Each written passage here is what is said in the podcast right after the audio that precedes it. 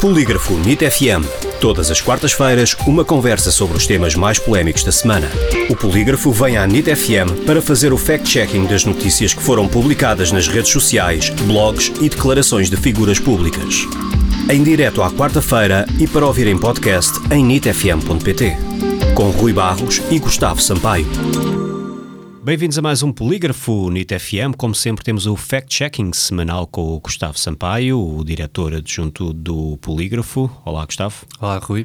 Hoje começamos com um tema económico. Uh, neste caso, o governo de António Costa supostamente deixou o PIB português abaixo de 2015, após uma queda de 16% em 2020. Verdade ou falso? Este não é um tema que costumamos trazer aqui à NIT, mas há uma série de publicações que também temos analisado que envolvem sempre uh, gráficos, uh, exibição de gráficos com dados, neste caso sobre a evolução do PIB, e na maior parte dos casos são, são uh, informações distorcidas e que também geram desinformação.